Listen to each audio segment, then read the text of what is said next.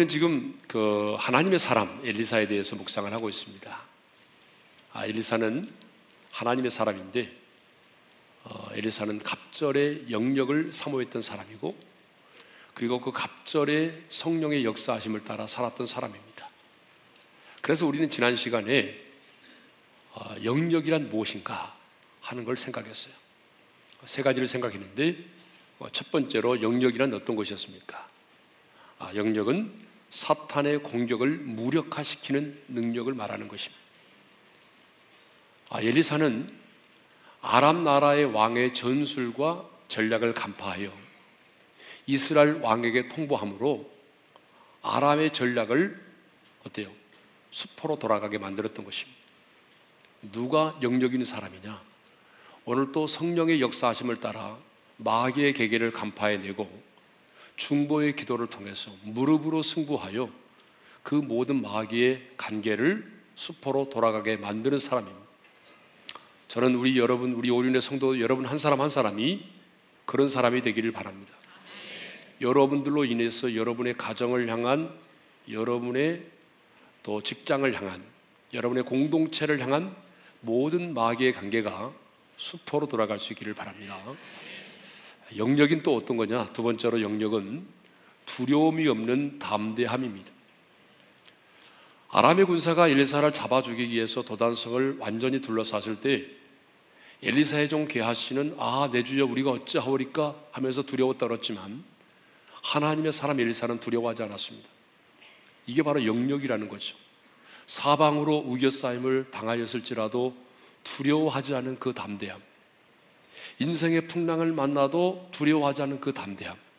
어떤 사람을 만나도 어떤 상황과 환경에 있든지 간에 두려워하지 않는 그 담대함이 뭐죠? 그게 바로 영역이라는 거예요, 영역.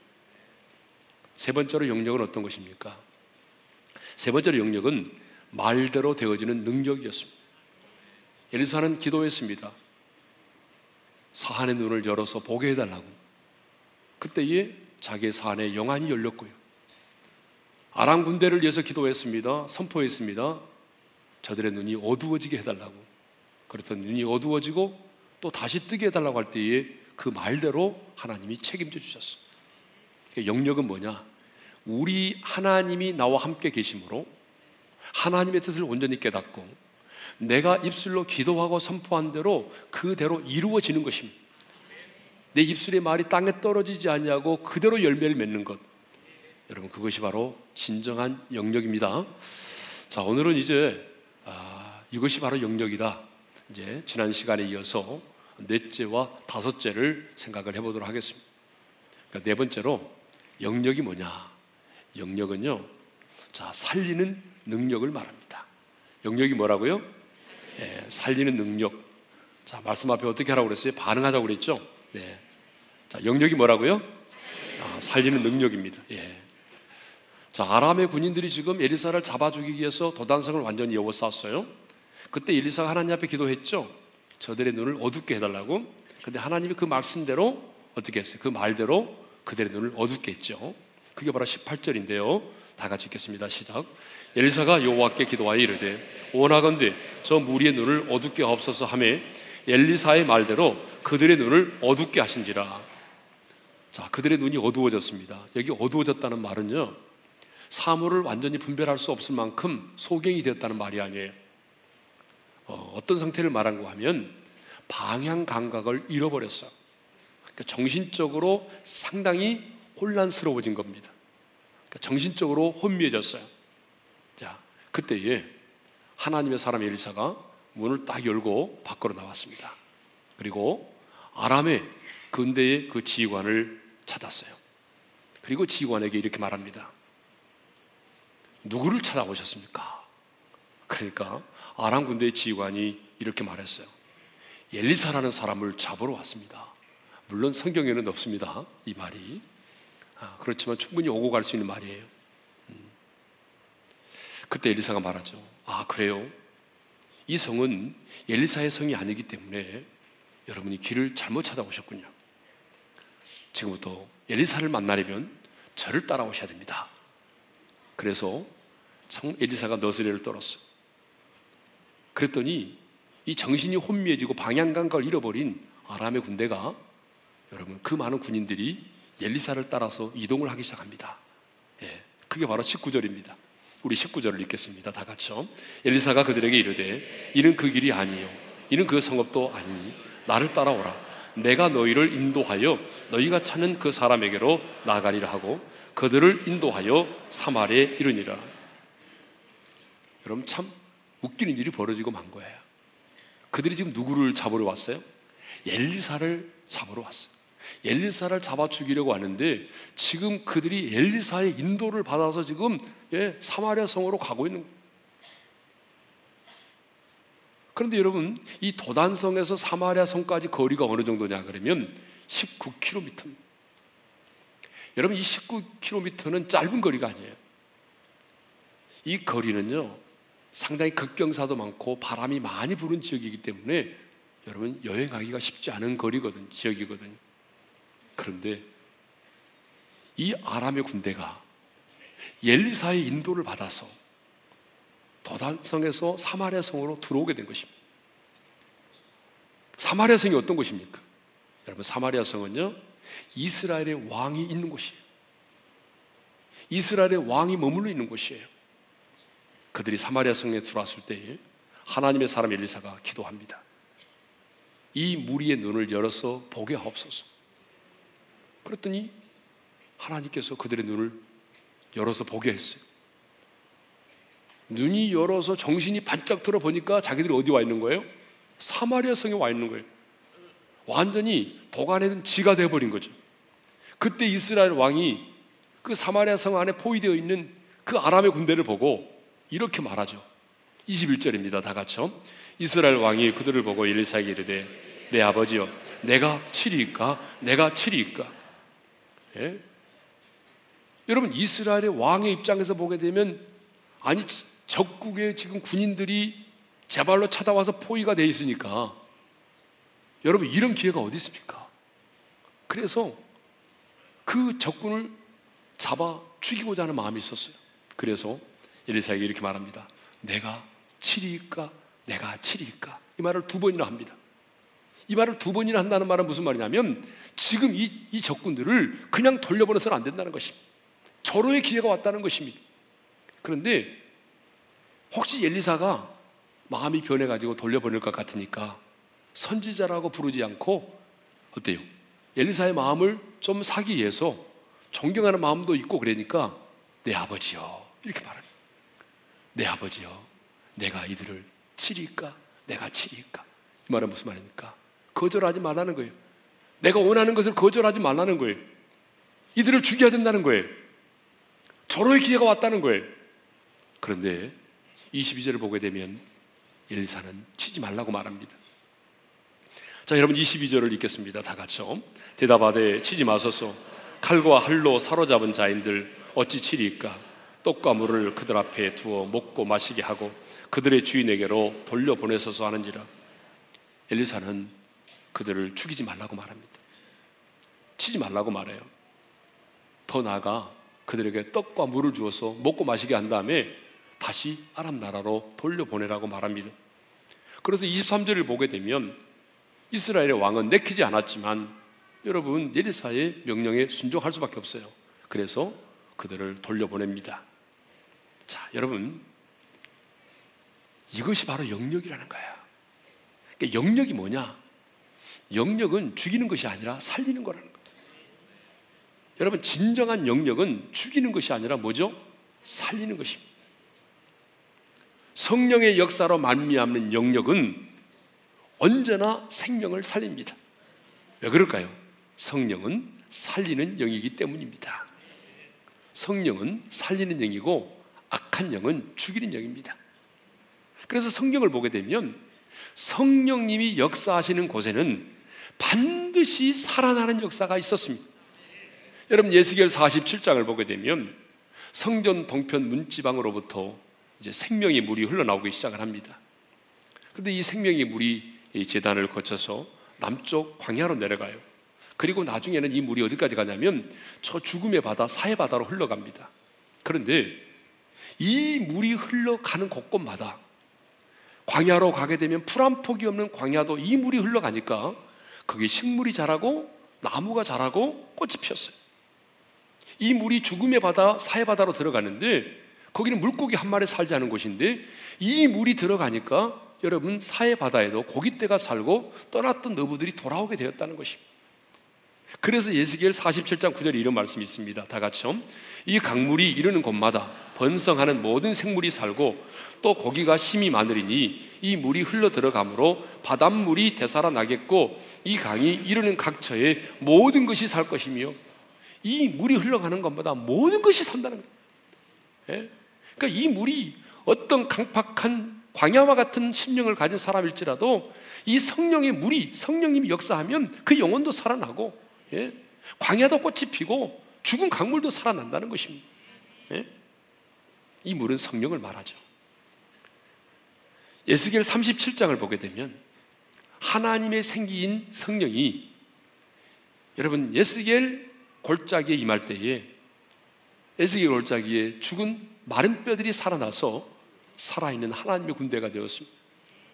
이렇게 하나님의 성령이 역사하는 곳에는 어떤 일이 일어난다고요? 살아나는 역사가 일어나는 것입니다. 그러니까 진정한 영역이 뭐냐? 진정한 영역은 살리는 것입니다. 그래서 예수님도 요한복음 10장 10절에서 자신이 이 땅에 오신 목적을 이렇게 말씀하고 있습니다. 다 같이 읽겠습니다. 시작.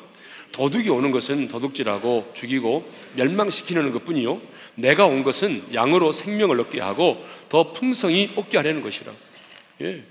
악한 영의 목적이 뭡니까? 도둑질하고 죽이고 멸망시키는 것입니다. 여러분 이것이 악한 영의 성품이에요. 악한 영이 역사하는 곳에는요, 여러분 반드시 어떤 일이 벌어집니까? 도둑질하고 죽이고 멸망시키는 역사가 일어나는 것입니다. 예. 그러나 내가 온 것은 인자가 온 것은 내가 온 것은 양으로 뭘 얻게 한다? 생명을 얻게 하고 더 풍성히 얻게 하려는 것이라고 말씀하셨습니다.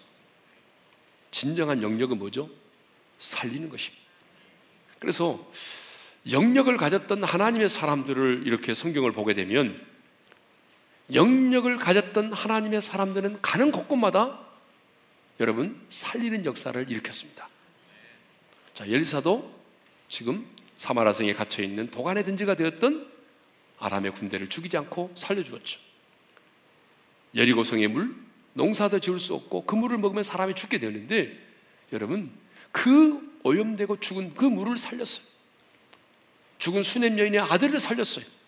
나병에 걸려있던 여러분 나만을 여단강에 가서 씻게 함으로 여러분 그의 병을 치료해 주었어요. 여러분 엘리사만이 아니라 엘리야도 마찬가지입니다. 엘리야도 3년 6개월 동안 비가 내리지 않던 그 땅에 기도의 무릎으로 승부하여 비가 내리게 함으로 메마른 대지를 살려냈습니다. 사도 바울도 마찬가지입니다. 여러분 사도 바울도 가는 곳곳마다 살리는 역사를 일으켰어요. 유라굴로라는 광풍을 만났을 때 그 272명의 사람들이 다 죽을 수밖에 없었지만 그 배에 타고 있던 한 사람 사도 바울 때문에 그들이 살아났어요. 그래 우리 예수님이 이 땅에 오신 목적이 뭐라고 말씀하셨어요? 다시 한번 중요하니까 읽겠습니다. 시작. 내가 온 것은 양으로 생명을 얻게 하고 더 풍성히 얻게 하려는 것이. 그러니까 예수님이 이 땅에 오신 목적은 죽이는 일이 아니라 생명을 살리기 위해서 오셨단 말이에요. 그래서 예수님이 실제로 이 땅에 계시는 동안에 살리는 일을 하셨어요. 수없이 많은 병든 자들을 고쳐주시고 귀신에게 눌린 자들을 자유케 하시고 죽은 자를 살리시는 생명을 살리는 일을 하셨어요. 그런데 예수님과 같은 동시대를 살았던 바리새인들은요, 그 종교인들은 그 당시에 생명을 살리는 일이 아니라 죽이는 일을 했습니다. 자기들의 종교적인 전통을 가지고 여러분 수없이 많은 사람들을 비판하고 정죄했어요. 예? 수없이 많은 사람들을 비판하고 정죄하고 그래서 믿음에서 떨어지게 만들었어요. 여러분 오늘 우리들 주변에 보게 되면 이런 사람들이 얼마나 많은지 몰라요. 예? 자기가 가지고 있는 종교적인 신념과 자기가 가지고 있는 전통적인 어떤 종교관 때문에 다른 사람들을 비판하고 정죄하고 성령 역사를 제한하고 그래서 하나님의 나라가 확장되지 못하게 만들고 그런 사람들이 많이 있어요. 팀 라이가 쓴 글에 이런 게 있습니다. 어, 샌프란시스코에서 이 부인이 달라스로 가는 비행기를 타게 됐어요. 그런데 이 부인 옆에 턱수염을 기른 한 젊은 청년이 앉아 있는 거예요. 기내식이 나왔는데 이 청년이 그 기내식을 먹지 않아요. 그래서 물어봐서 어디 몸이 불편하느냐고 그랬더니 이 젊은 청년이 어, 몸이 불편한 게 아니고 어, 자기는 지금 오늘이 금식기도 하는 날이기 때문에 자기가 음식을 먹지 않는다는 거예요. 근데 이제 이 자매는 예, 크리스찬이기 때문에 아 이분이 크리스찬인가 보다 싶어가지고 아, 나는 크리스찬으로서 예, 어, 우리 형제는 어떻게 해서 예수님을 영접을 하게 됐느냐고 어, 그랬더니 이 젊은 청년으로부터 뜻밖의 얘기를 들어 너무 충격적인 얘기를 들은 거예요. 당신은 예수님을 영접한 하나님의 사람입니까? 물었더니 아니요. 저는 사탄 숭배자입니다. 여러분 샌프란시스코에 가보게 되면 사탄 제일교회가 있습니다. 그러니까 사탄 교회 본부가 있어요. 그래서 사탄 교회 교인이 되려면요, 여러분 아무나 되는 게 아닙니다. 예, 몇 가지 그들이 거치는 그 아, 행위가 있어요. 그러니까 성경을 부정하고 예수님을 욕하고 저주하고 그런 게 있습니다. 그래서 여러분 샌프란시스코가 영적으로 굉장히 척박한 곳이에요. 그래서 샌프란시스코에 영향력이 있는 교회가 별로 없어요. 그러니까 샌프란시스코는 동성 연애자들이 엄청나게 많습니다. 근데 이제 이 샌프란시스코에서 이 사탄 숭배자가 지금 달라스로 가는 비행기를 타고 가는데 자기는 지금 예, 금식을 하고 있다는 거예요. 근데 자기만이 아니라 우리 사탄을 숭배하는 지도자들이 화요일만 되면은 금식을 기도를 하고 있는데 그 금식 기도의 목적이 뭐냐 그러면 이렇게 말을 했어요. 미국 전역에 있는 목회자들과 크리찬의 가정과 결혼 생활을 파괴하기 위해서 사탄교회 지도자들이 매주 화요일을 금식 기도의 날로 정하고 기도하고 있다는 것입니다. 미국에 있는 교회와 성도들의 가정과 결혼 생활을 파괴하기 위해서 사탄 교회의 지도자들이 매주 화요일 날이면 그 파괴를 위해서 금식하며 기도하고 있다. 그러면 덧붙여서 이렇게 말을 했다는 거예요. 우리 가운데 몇 명은 지금 달라스에 살고 있는 목회자와 크리스찬들을 위하여 집중적으로 기도하고 있는 중입니다. 그러니까 그 사람도 타켓을 정해놓고 어떤 교회가 부흥한다 그러면 그 교회와 그 목회자의 가정의 파괴를 위해서 집중적으로 기도한다는 것입니다. 여러분 이 세상에는요 이렇게 교회를 무너뜨리고 가정을 파괴하고 영혼을 죽이기 위해서 금식 기도까지 하면서 힘쓰고 애쓰는 자들이 있습니다. 이 세상에는 살리는 자가 있고 죽이는 자가 있습니다. 성경에도 보니까 여러분 사울은 다윗을 죽이려고 했어요. 그러나 다윗은 사울을 죽일 수 있는 기회가 있지만 죽이지 않았어요. 분명하게 우리 둘 주변을 보게 되면 살리는 자가 있고 죽이는 자가 있습니다. 예. 누군가를 위해서 오늘 또 중보하며 기도함으로 그를 살리기도 하고 하나님의 말씀으로 위로와 용기를 심어주므로 여러분 정말 생명의 줄을 놓아버리라고 하는 사람을 살려내는 사람이 있는가 하면은 오늘날도 바리새인들처럼 끊임없이 자기의 기준을 가지고 자기의 종교적인 잣대를 가지고 사람들을 판단하고 정죄하고 비판하는 사람들이 있습니다. 여러분 목회자들 중에도 그런 사람들이 있습니다. 끊임없이 끊임없이 성령의 역사를 제안하면서 하나님의 나라를 비판하는 사람들이 있어요. 예. 제 주변에도 그런 분들이 있어요. 목회는 안 하고요. 한국 교회에 조금 영향력 있는 목사님들만을 골라 가지고 집중적으로 공격하고 예, 그런 분들 가만히 보니까 그렇게 함으로 해서 자기의 존재감을 드러내려고 하는 거예요. 예? 목회는 열매가 없어요. 예? 여러분, 영역은 뭐죠? 살리는 것입니다. 그러므로 여러분, 살리는 일을 하십시오. 하나님의 사람은 죽이는 일을 해서는 안 됩니다. 아무리 돈이 되어도 여러분 그 인격을 파괴하고 가정을 무너뜨리고 영혼을 죽이는 일을 해서는 안 됩니다. 내가 아무리 먹고 살기 힘들어도 여러분 인격을 파괴하고 가정을 무너뜨리고 영혼을 파괴하는 그런 일을 해서는 안 됩니다. 이 세상에는 그런 직업들이 있잖아요. 네? 그 하나님의 사람들이 돈만 되면 뭐든지 합니까? 안 돼요, 여러분. 나중에 가서 여러분 어떻게 하나님의 심판을 받으시려고 돈만 되면 뭐든지 한다. 아닙니다, 여러분. 가정을 무너뜨리는 그런 일, 인격을 파괴하고 영혼을 죽이는 일을 해서는 안 돼요. 예? 도박이라든지 인터넷 게임, 인터넷 게임이라든지 음란물을 만들어 파는 일이라든지 여러분 이런 일들은 다 가정을 무너뜨리는 일 아닙니까?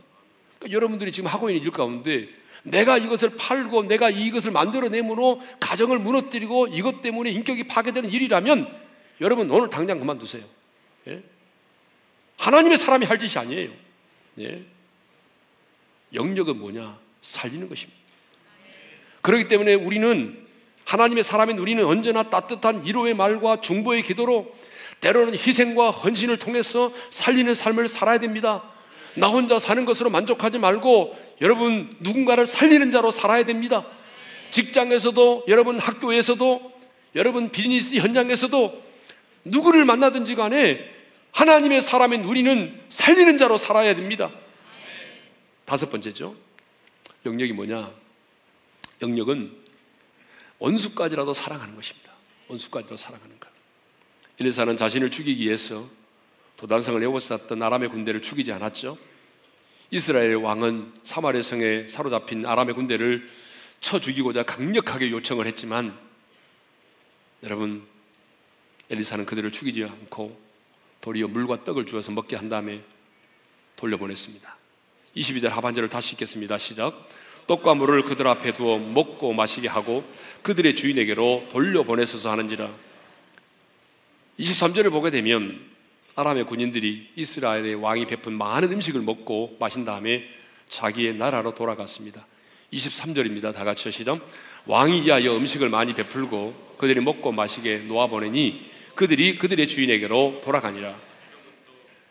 이스라엘 왕은 엘리사의 요청대로 그들을 돌려보낼 때에 그냥 돌려보내지 않았어요.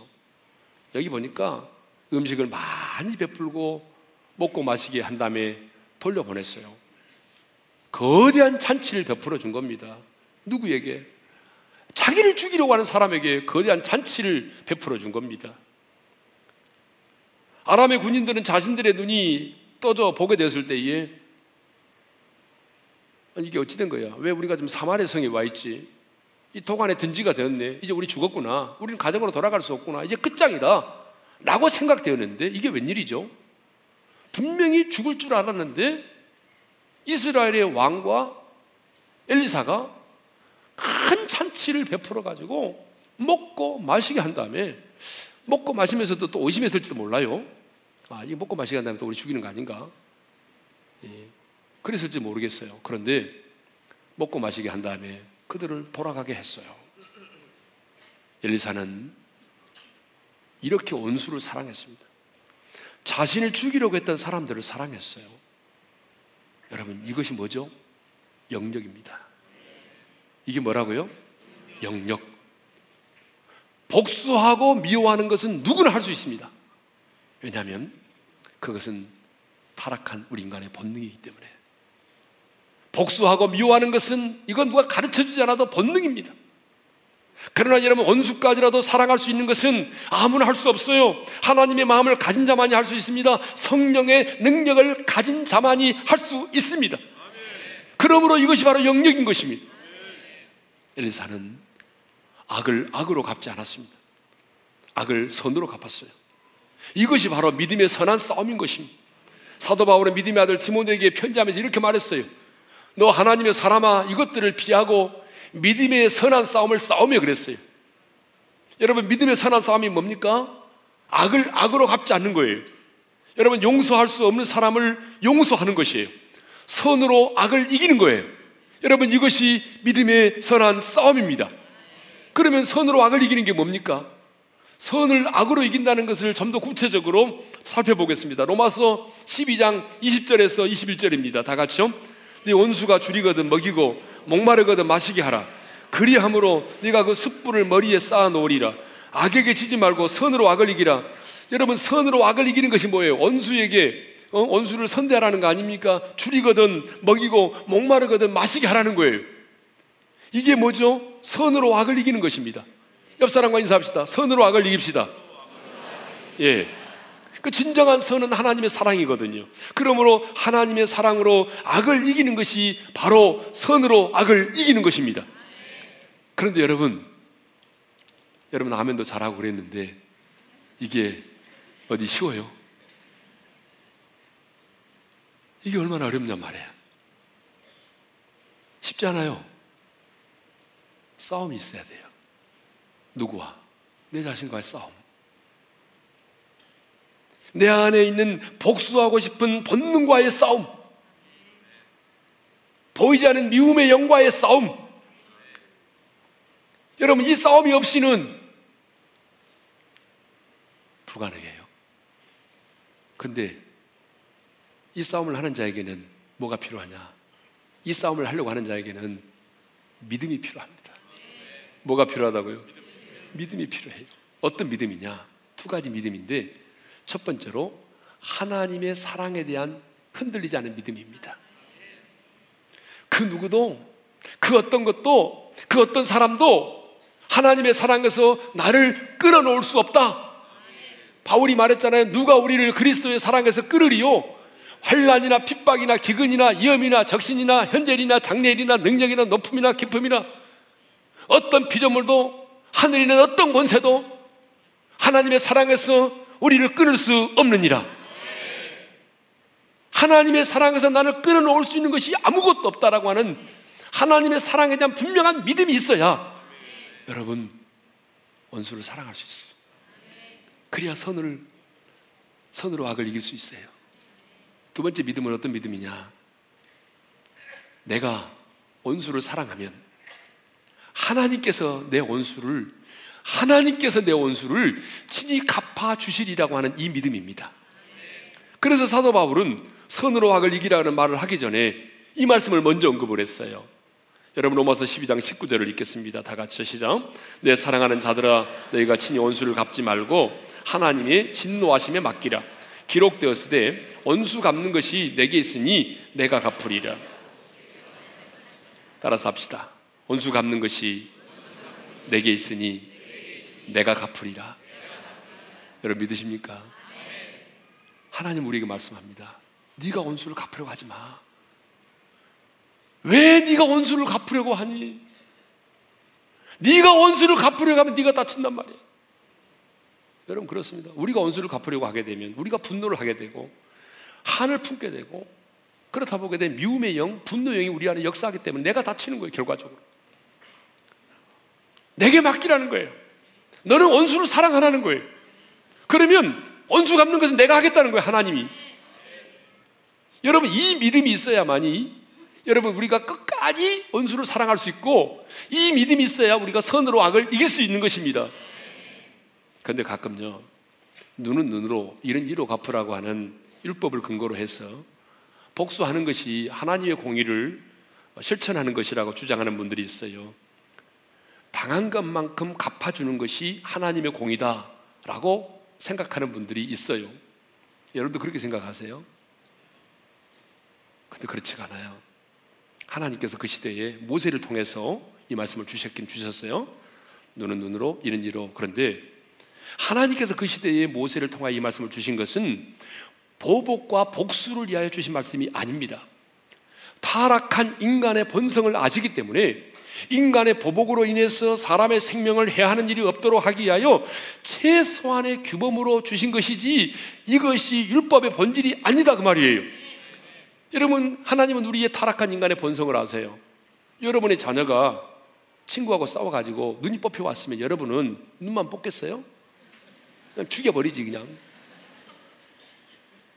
그러니까 눈은 눈으로 내 눈 하나 뽑았으면 눈 하나 뽑으라 그런 얘기가 아니고요. 그 사람의 생명을 보존하기 위한 최소한의 규범이고 율법의 본질이 뭐냐? 여러분 율법의 본질은 하나님 사랑하고 이웃을 사랑하는 것입니다. 그래서 예수님께 한 율법사가 와서 물었어요. 어떤 계명이 큽니까? 이렇게 물을 때에 예수님 뭐라고 말씀하시냐면 예? 네가 마음과 뜻과 성품을 다하여 하나님을 사랑하고 이웃을 내 몸과 같이 사랑하는 것이다. 그리고 이렇게 말씀하셨어요. 다 같이 읽겠습니다. 시작. 이 두 계명이 온 율법과 선지자의 강령이니라. 이게 무슨 말이냐면 강령이다는 말은 요약이다는 말입니다. 중심 사상이다 그 말이에요. 그러니까 율법의 중심 사상이 뭐냐? 율법의 본질이 뭐냐? 사랑이라는 거예요, 사랑. 그래서 우리 예수님도 예? 자 모세는 눈은 눈으로 이는 이로 갚으라고 했지만 나는 너희에게 말한다. 그러면서 마태복음 5장 44절에서 이렇게 말씀하셨어요. 읽겠습니다. 시작. 나는 너희에게 이르노니 너희 원수를 사랑하며 너희를 박해하는 자를 위하여 기도하라. 예, 사도행전 7장을 보게 되면 스테반 집사가 돌에 맞아 순교하는 장면이 나옵니다. 여러분 돌에 맞아 죽었으니까 얼마나 많이 맞았겠어요. 얼마나 아팠겠어요. 여러분 이 머리부터 시작해서 얼굴 온 몸이 피로 물들었지 않겠습니까? 예? 근데 그때 그 죽음의 순간에 하나님의 사람 스테반은 하늘에 열리는 것을 보았어요. 자, 여러분 사도행전 7장 55절 56절을 읽겠습니다. 시작. 하나님의 영광과 및 예수께서 하나님 우편에 서신 것을 보고 말하되 보라 하늘이 열리고 인자가 하나님 우편에 서신 것을 보노라. 하나님의 하늘이 열리고 하나님의 영광을 보았는데 어떤 영광을 보았냐면 예수님께서 하나님 보좌 우편에 서서 자기를 바라보는 걸 봤어요. 그때에 스데반이 아버지요, 주여, 자신의 영혼을 아버지 손에 부탁하죠. 내 영혼을 아버지 손에 부탁합니다. 그리고 마지막 기도가 뭐냐? 이게 사도행전 7장 60절입니다. 읽습니다. 시작. 주여 이제를 그들에게 돌리지 마옵소서. 이 기도를 마지막으로 남기고 죽었습니다. 그는 죽음의 순간에도 자기를 돌로 치는 자들을 용서해 달라는 기도를 드리고 이 땅을 떠났어요. 여러분, 이것이 뭐죠?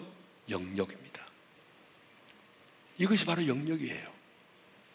영역이 뭡니까? 품을 수 없는 작가지라도 품는 것이 영역입니다. 나를 핍박하고 박해하는 자를 내가 이하여 기도할 수 있는 것, 여러분, 원수까지라도 사랑할 수 있는 것, 이것이 바로 뭐죠? 이게 바로 영역이라는 막 우리는 영역하면 막 쓰러뜨리고 막 불바다라 외치고 막 떼굴떼굴 구르고 막 이걸 영역이라고 생각하는데 한 부분일 수 있을지는 모르겠지만 진짜 영역은 그런 게 아니에요. 영역은 바로 이런 겁니다. 자, 여러분. 원수까지라도 사랑하는 것은 어쩌면 죽음보다 더 힘든 일일 수도 있습니다. 그래서 많은 분들이 용서하기보다는 차라리 죽음을 선택합니다. 제가 이제 기도하고 상담하면서 많은 분들을 만났는데 저를 만났던 분들 가운데 정말 용서를 힘들어한 분이 많이 계셨어요. 제가 집사님, 집사님 살려면 용서하면 안 됩니다. 그러면 그럼에도 불구하고 이를 갈면서 주먹을 푹 꾼지면서 부들부들 떨면서 저 용서할 수가 없어요. 제가 그 인간 죽어도 용서할 수가 없어요. 이런 분들이 참 많았어요. 여러분 무슨 말입니까? 용서한다는 게 그만큼 힘들다는 거예요. 죽음보다 더 어려운 거예요. 예? 쉽잖아요. 여러분 원수에 대해서 복수하지 않고 가만히 지내는 것도 힘들거든요, 사실은. 그렇죠? 내가 복수하지 않고 가만히 있는 것도 힘들어요, 사실은. 근데 성경은 우리에게 가만히 있지 말고 뭐라고 말해요? 원수를 사랑하래요. 목마르거든 마시게 하고 굶주리면 먹게 하라는 거예요. 그러니 여러분 얼마나 힘들어요. 그래서 신앙생활이 힘든 것이지 예수 믿는 것은 어려운 게 아닙니다.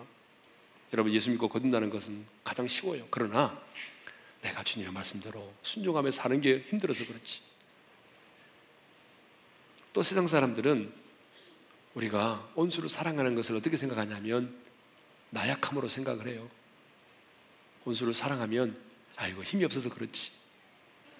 이렇게 생각을 한다고요.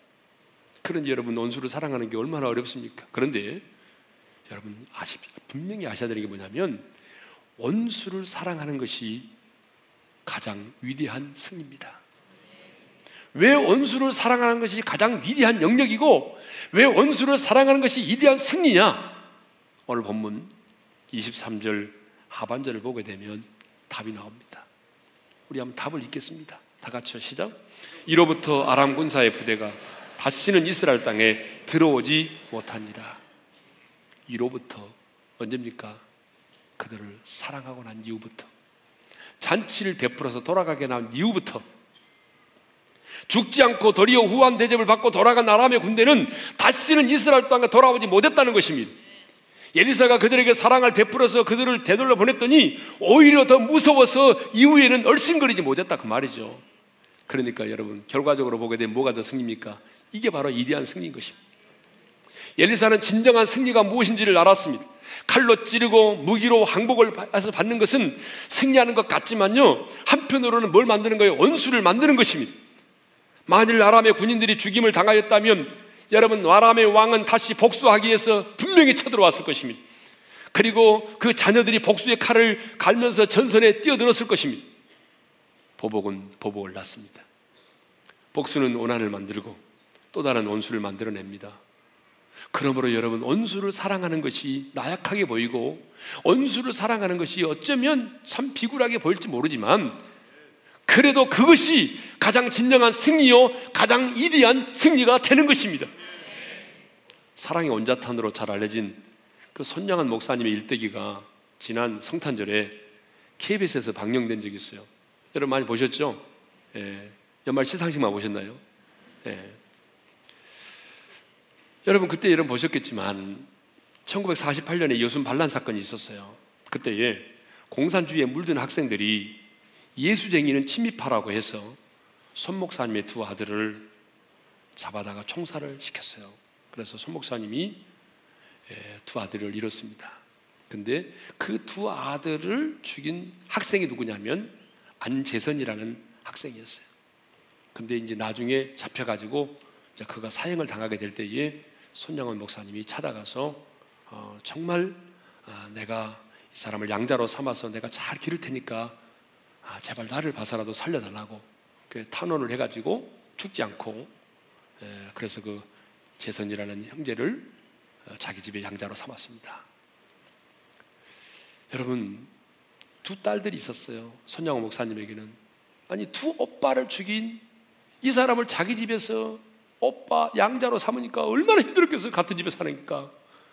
그래서 여러분 그 딸들 중에 한 사람은 오랜 시간 동안 하나님에 대해서 아주 그 불편한 신기를 가지고 있었다고요. 어떻게 우리 아빠는 이렇게 우리 오빠를 죽인 사람을 우리 가정의 양자로 삼을 수 있냐는 거예요. 그럴 때마다 목사님이 설득했다고 그래요. 얘들아, 예수님이 원수까지 사랑하라고 말씀하셨는데 우리가 이 말씀을 지키지 못하면 누가 지키겠니? 그런데 여러분, 손양원 목사님이 순교를 했지 않습니까? 손양원 목사님이 순교를 했을 때에 누가 가장 슬퍼한지 아십니까? 바로 양자로 삼은 그 아들이었어요. 제가 이번에 이제 그 TV를 보고 알았는데 지금은 그 학생의 아들 안국선 씨가 목사가 되어서 복음을 전하고 있더라고요. 온수까지라도 사랑했기에 여러분 그 온수의 아들 가운데 목사가 나오고 복음을 전하는 일을 감당하게 된 것입니다. 사랑하는 성도 여러분, 이제 말씀을 마치겠습니다. 오늘은 진정한 영역이란 무엇인가에 대해서 우리가 생각을 했습니다. 영역은 뭐냐? 영역은 살리는 것입니다. 영역은 원수까지라도 사랑하는 것입니다. 이것이 십자가의 능력이고 이것이 진정한 영역인 것입니다.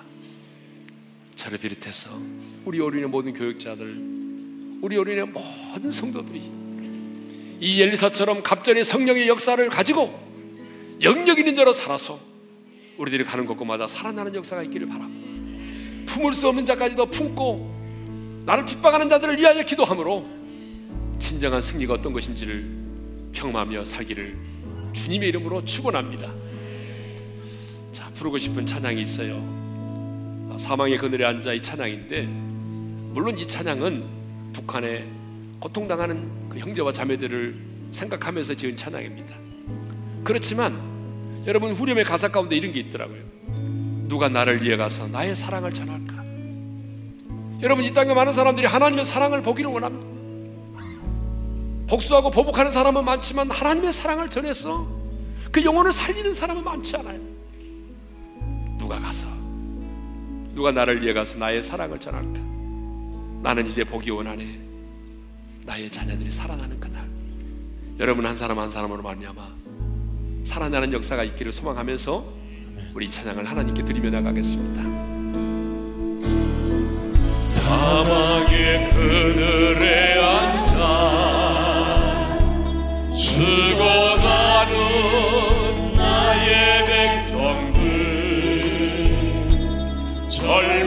절망과 굶주림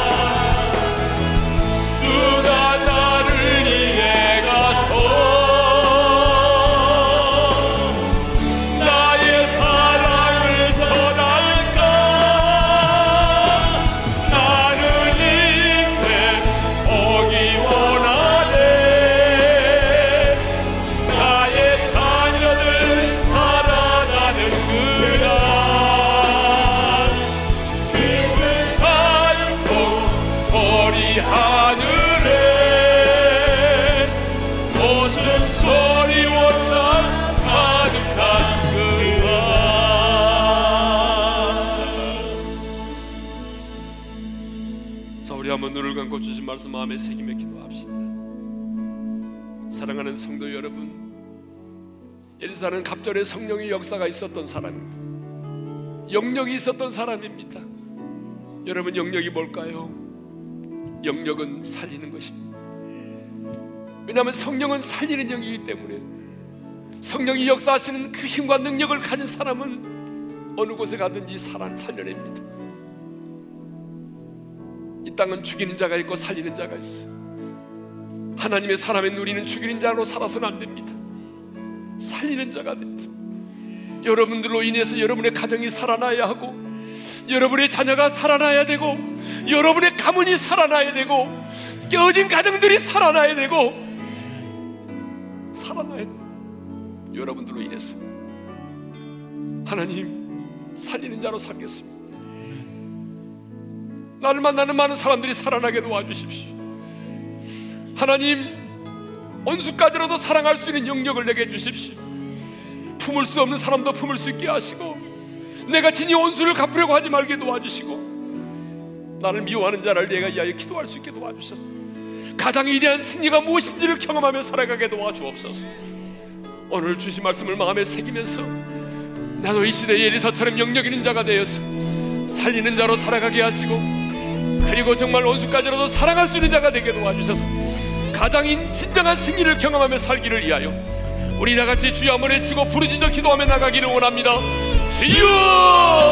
아버지 하나님 은혜와 사랑을 감사드립니다. 하나님 아버지 이 시대에 엘리사처럼 영역 있는 자가 되겨 하나님의 살리는 자로 살기를 원합니다. 하나님이 내게 영역을 주시옵소서. 성령의 능력을 내게 주시옵소서. 하나님이 그래서 내가 만나는 사람들마다 살아나게 도와주시고 나를 만나는 사람들마다 치유되게 하시고 회복되게 하시고 하나님이여 가문이 살아나게 하시고 아버지 하나님 심령이 살아나게 하시고 하나님 그 땅도 살아나게 하시고 하나님은 내가 머물리는 그 현장 현장마다 살아나는 역사들이 일어나게 도와주옵소서 무엇이?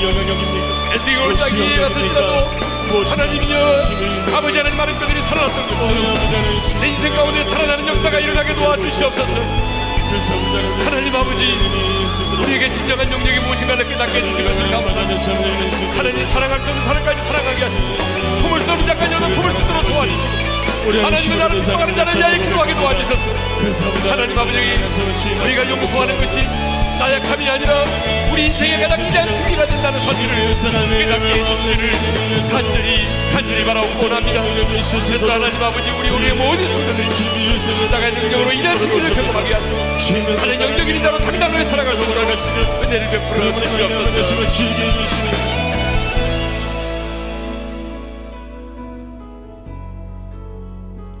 하나님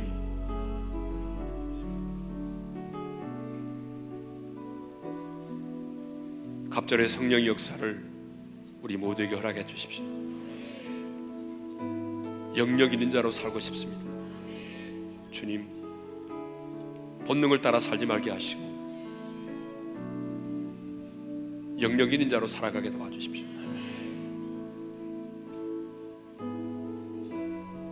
엘리사가 가는 곳곳마다 살리는 역사를 일으켰던 것처럼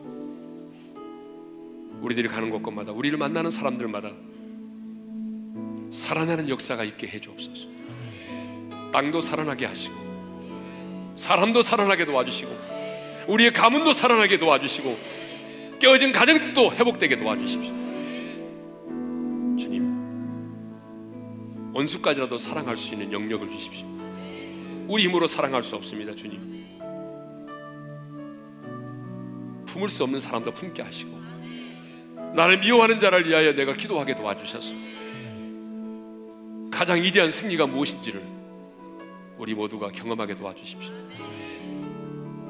이제는 우리 주 예수 그리스도의 은혜와 하나님 아버지 영원한 그 사랑하심과 성령님의 감동하심과 교통하심과 축복하심이 영역 있는 자가 되어서 살리는 자로 살고 원수까지라도 사랑하여 가장 위대한 승리가 무엇인지를 날마다 경험하며 살기를 원하는 모든 지체들 위해 이제로부터 영원토록 함께 하시기를 축원하옵나이다. 아멘.